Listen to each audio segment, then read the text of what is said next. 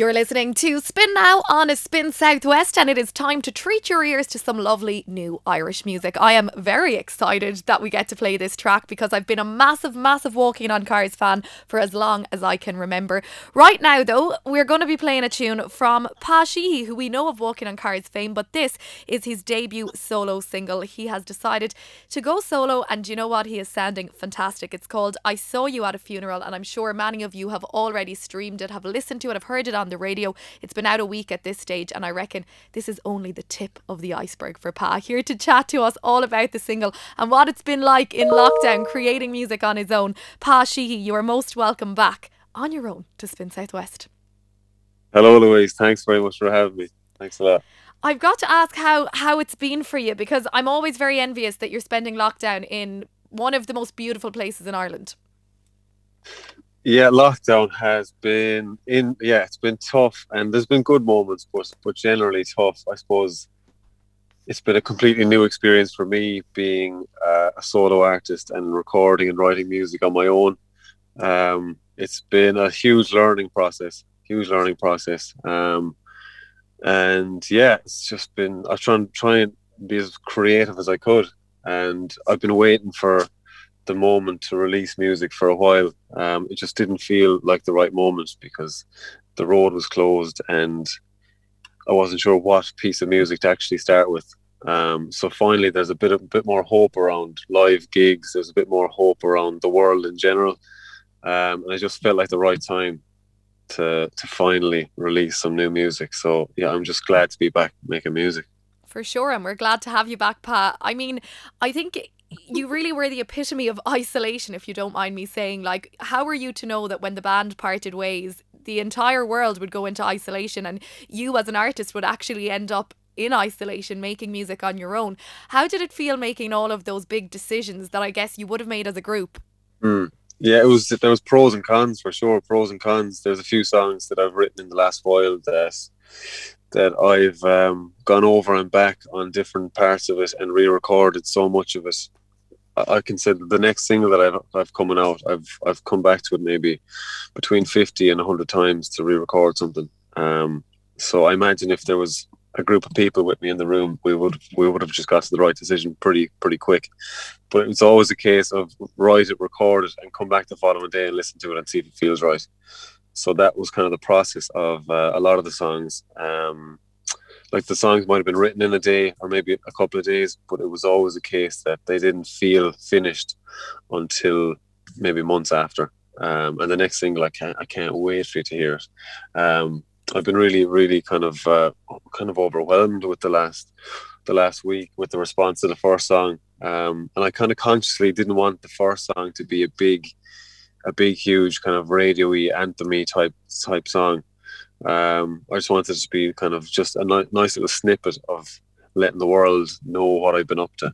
Yeah. Um, and from here on in, there's a couple of songs that are a bit more, uh, I don't know, a bit more radio, I guess. Yeah. But equally, equally as um, as meaningful.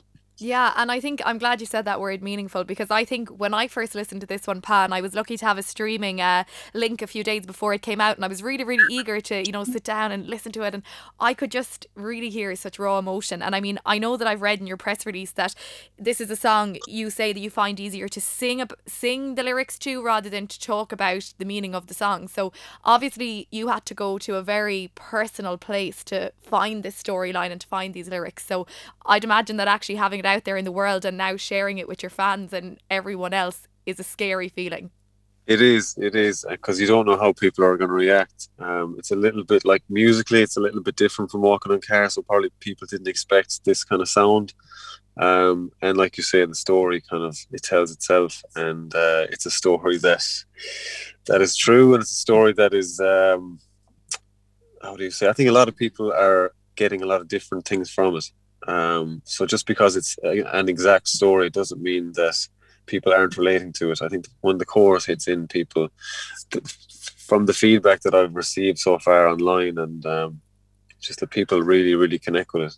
And yeah, yeah. that's that's kind of what it's all about. Yeah, that's so lovely. And I know I was laughing when I read this as well that uh, your siblings listened to it and they they found it so evocative and emotional that they didn't want to listen to it again. Once was enough. Yeah, pretty much. I sent it to them once, once I had it recorded, and they're like, "Yeah, I'm just I'm crying, and I'm not listening to the song anymore." And um, and then it came out, and obviously we're listening to it this week. Absolutely. Um, but but but when, but when it was first written, they they definitely put it to the side for sure. Wow, that's an amazing amount of power to be able to channel and to be able to move people in that way as well, which is just incredible. And I'm sure that so many of your fans feel totally moved and absolutely elated that you're back making music Pa. So tell us a little bit about what's to come. I mean, what's in the pipeline? You've mentioned that we're ever closer to live music on stage again. It will be great whenever that returns. Are you hopeful that you will get out on the road? hundred percent, hundred percent. Um, we're making plans. We're making plans.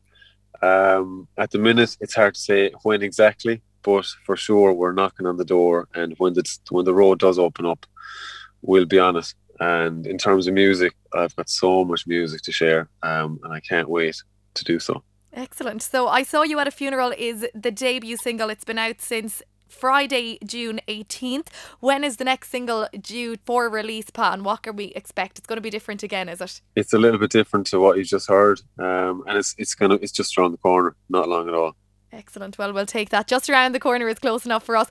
Other than that, all is well in Dingle, I believe. As I mentioned, it's probably one of the nicest places in the country to be stuck in lockdown. So, uh, have you just been kicking back and enjoying your beautiful surroundings?